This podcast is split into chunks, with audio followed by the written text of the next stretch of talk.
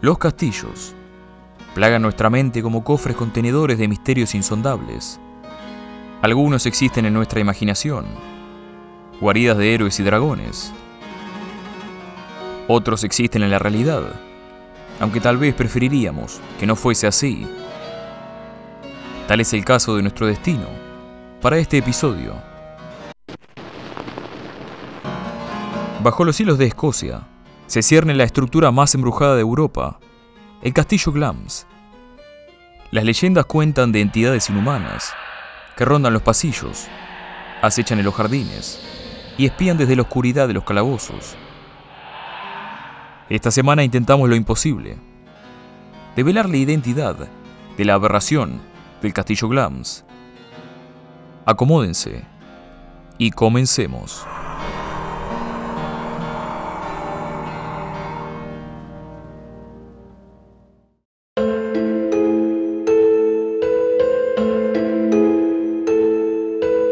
Entregadas las tierras a la familia Pous-León en el siglo XIV, el castillo Glams no es ajeno a historias de fantasmas dignas de una novela gótica. Rostros asoman por las ventanas. Una anciana doblada carga un bulto, quizá los restos de un heredero ilegítimo, llevándolo hasta el patio para desaparecer a plena vista. Gritos espeluznantes resuenan en cuartos vacíos. Según el escritor Walter Scott, que pasó una noche allí completamente solo durante el siglo XIX. Estos son algunos de los espectáculos que pueden presenciarse en el lugar. Las noticias más antiguas sobre espíritus nos llegan del siglo XV. Durante un domingo por la noche, Alexander, conde de Crawford, visitaba a Lord Glams. Hubo alcohol, hubo juego y sobre todo hubo una pelea. Alexander cantó jaque mate más veces de la que Lord Glams pudo soportar, y en un estupor etílico, acusándolo de tramposo, empujó al conde de Crawford por las escaleras. Carcomido por la ira, Alexander vagó por los pasillos hasta llegar a algún lugar del castillo.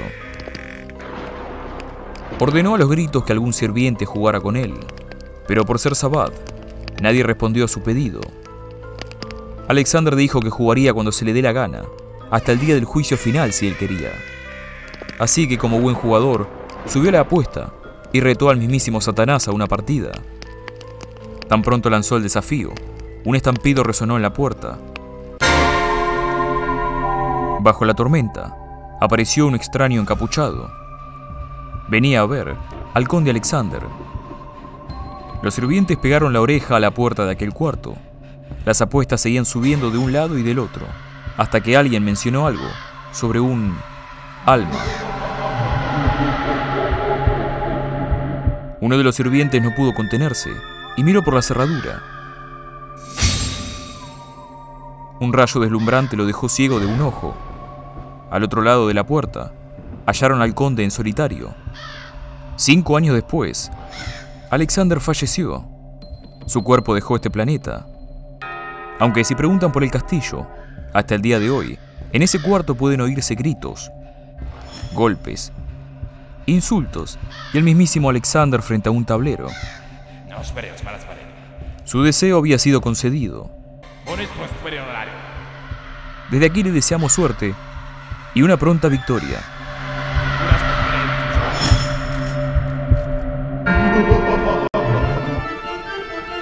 Tan famosa como su atuendo, cada pueblo, provincia e incluso cada país tiene su versión de la Dama de Blanco. El castillo Glams no es la excepción. Hay una pequeña capilla en estilo jacobiano dentro del castillo. Hoy sigue siendo utilizada por la familia, pero hay un asiento en el fondo en el que nadie puede sentarse.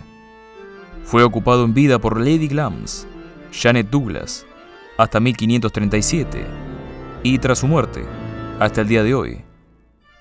En 1528, fue acusada de traición y de envenenar a su esposo por James V de Escocia, quien tenía, por ponerlo de alguna manera, problemas con la familia Douglas. En julio 17 de 1537, ante la mirada expectante de una multitud, como era costumbre en aquella época, Lady Glams fue quemada en la hoguera, bajo cargos de brujería. Llevaba puesto un vestido blanco. Aún hoy, tarde por la noche, diversos testigos la han visto sentada en su asiento de la capilla, rezando en silencio, olvidada por el tiempo. Una terrible anécdota cuenta que el conde Glams y unos amigos, carcomidos por el aburrimiento de una cacería mundana, decidieron darle la oportunidad a una presa más interesante. Lord Glams ofreció a un joven esclavo africano. Y cuando digo joven, bueno, no muy diferente a la casa de un cachorro de zorro, el niño fue liberado en la parte frondosa de los jardines, con una ventaja de varios minutos. Por desgracia, los minutos que pasó ocultándose entre los arbustos no fueron suficientes para salvarle la vida. La parca vino a buscarlo, con una guadaña en forma de rifle.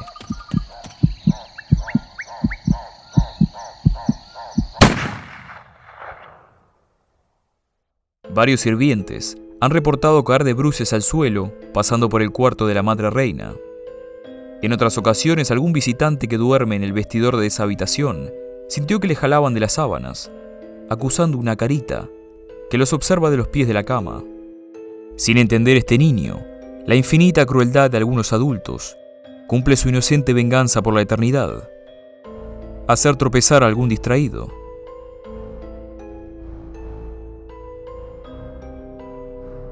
Hay otro espíritu que ronda por esas tierras. La mujer sin rostro. La crueldad de siglos pasados no perdona. Así lo evidencia el destino de una criada, que sufrió un final horripilante. Hay quien dice que descubrió el terrible secreto del castillo, y Lord Glams la condenó a una golpiza que dejó marcas irreversibles en su rostro, y a que su lengua fuera cortada. En las noches de luna llena, se la puede ver observando con mirada triste a través de las ventanas o vagando por los pasillos, apuntándose con el dedo a sus heridas, mostrando su rostro maltrecho a quien quiera tenga la mala suerte de encontrarla. Vaga por la eternidad, corriendo y gritando por los jardines del castillo, sangre cayendo a chorros de su boca, por siempre silenciada. Qué terrible secreto le aseguró tal fatal destino. Estos son tan solo una porción de la miríada de espíritus que ronda los pasillos de Glams. Puede que haya una razón para la rampante presencia de fantasmas en el castillo. La habitación secreta. Oculta en algún lugar de Glams, este receptáculo fue protagonista de una leyenda de antaño, la masacre del clan Ogilvy. Durante una pelea entre el clan Ogilvy y el clan Lindsay, los primeros fueron a buscar refugio con Lord Glams. Este los ocultó en un cuarto en algún lugar del castillo, cuya locación nos es desconocida. Lo que los Ogilvy no sabían era que Lord Glams era buen amigo de los Lindsay. De hecho, Alexander, nuestro borracho apostador favorito, era miembro del clan Lindsay y había sido derrotado por los Ogilvy en 1452. La venganza fue dulce. Sin avisarles, Lord Glams puso ladrillo sobre cemento frente a la puerta del cuarto secreto.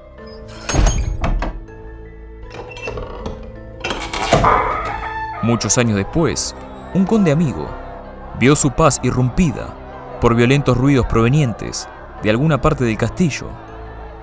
Algunos dicen que provenían de uno de los muros de la capilla, otros de una trampilla en la recámara de la madre reina.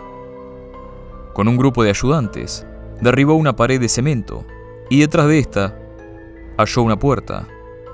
Al abrirla encontró una escena del crimen antigua. Una pila de esqueletos yacía retorcida en las últimas agonías de la inanición. Unos en el proceso de comerse su propio brazo, otros atacando la pierna o el cráneo de un pariente.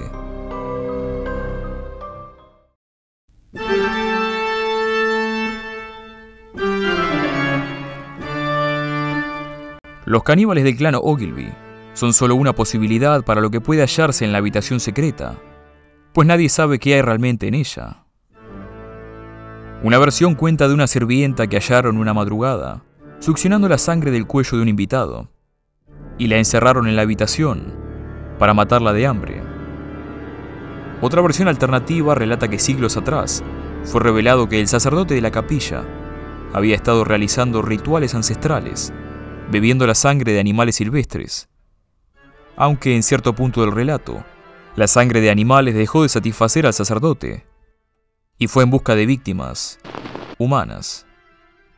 Por último, está la historia de Sir John Lyon y el cáliz maldito, hallado en una cueva en los terrenos familiares, condenado a ocupar su lugar por toda la eternidad. No debía ser retirado bajo ningún término. Al removerlo, John Lyon echó una maldición sobre la familia. En cada generación, nacería de su sangre una criatura vampírica. Así un cuarto secreto fue construido para servir como guarida del pobre bastardo con colmillos.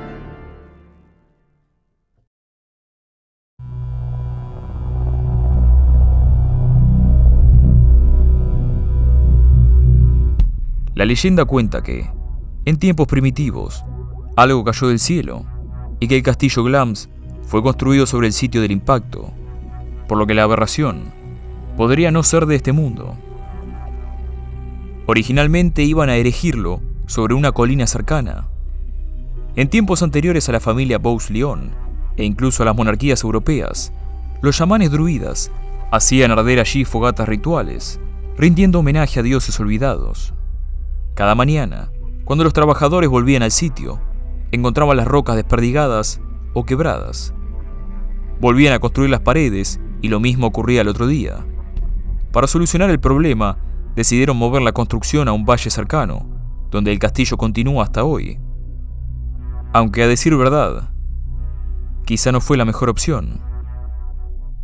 Desapariciones, ataques y muertes. Lord Glams organizó una cacería para hallar a la criatura culpable. Así fue como encontró a la aberración del castillo Glams, algo que jamás había visto en su vida. Decidió encerrarla en una habitación remota, con la esperanza de que falleciera de hambre.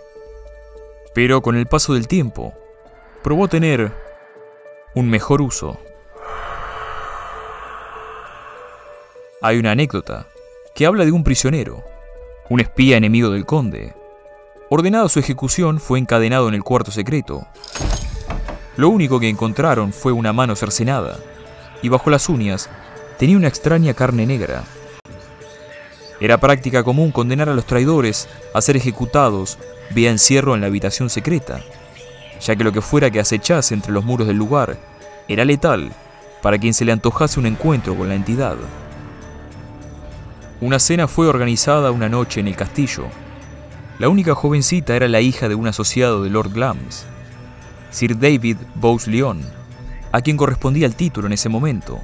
Mientras caminaba por el patio luego de cenar, vio a la niña en una de las ventanas del castillo, observando el cielo nocturno. Estaba a punto de hablarle, cuando de manera abrupta, y evidentemente contra su voluntad, la niña fue arrancada de la ventana. La situación ya no estaba bajo control. Las décadas pasaron. Tras la desaparición de la jovencita, la familia movió sus aposentos lejos del castillo Glams. En 1670, Patrick Lyon tercer conde de Stratmore y poseedor del título de Lord Glams, volvió al castillo y lo encontró, en sus palabras, inhabitable. Ordenó reformas inmediatas. Como era de esperar, en medio de estas, encontró un cuarto oculto tras un muro de cemento. Había oído relatos sobre una criatura que sus antepasados mantenían prisionera, pero no eran para él más que cuentos para ir a dormir. Grande fue la sorpresa al encontrar un ser de imposible descripción en esa habitación. No podía ser. Siglos de hambre no la habían matado. No sabemos qué ocurrió después, ni lo que Patrick hizo con la aberración. Pero las malas lenguas hablan de un lago cercano al castillo, de nombre Calder, y de lo que nada en sus profundidades.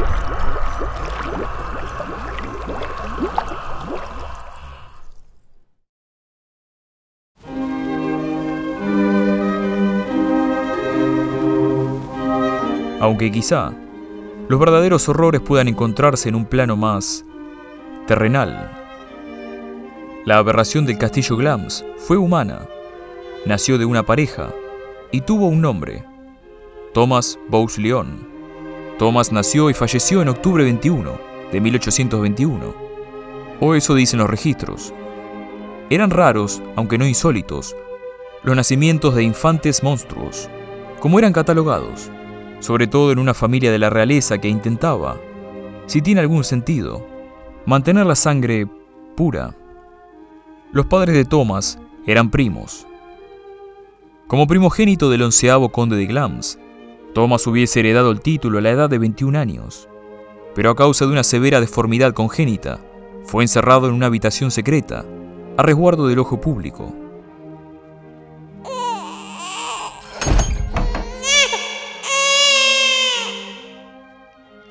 Sería mantenido en secreto por tres personas en cada generación. Lord Glams, el abogado familiar y el encargado de la propiedad. Cuando la hora llegó, fue presentado su hermano menor, segundo hijo del conde, quien terminó heredando el título de su padre. ¿Pueden imaginarlo? Dormir cada noche sabiendo que tu propio hermano de sangre yace abandonado en un habitáculo remoto, sufriendo un destino que no eligió. Igualmente, como ya vimos en este castillo, la inocencia infantil lleva a las de perder. Contra todo pronóstico, Thomas alcanzó una edad longeva, siendo presentado a cada nuevo conde como el terrible secreto de la familia. En 1960, Lord Glams, siguiendo la cuenta nos referimos al 16 conde, dijo que no fue presentado con ningún secreto y que éste llegó a su fin, ya sea con su padre, que rehusó conocer el misterio, o su hermano, que falleció en la guerra. Ya no había secreto. Thomas, en su caso más que en ningún otro, pasó a mejor vida de causas naturales. ¿Quién era realmente la aberración del castillo Glams? Las criaturas de leyendas susurradas en los pasillos. ¿Quién yacía en la habitación secreta? ¿O quien cerró la puerta con llave, condenando su propia sangre al olvido? Hasta la próxima. Música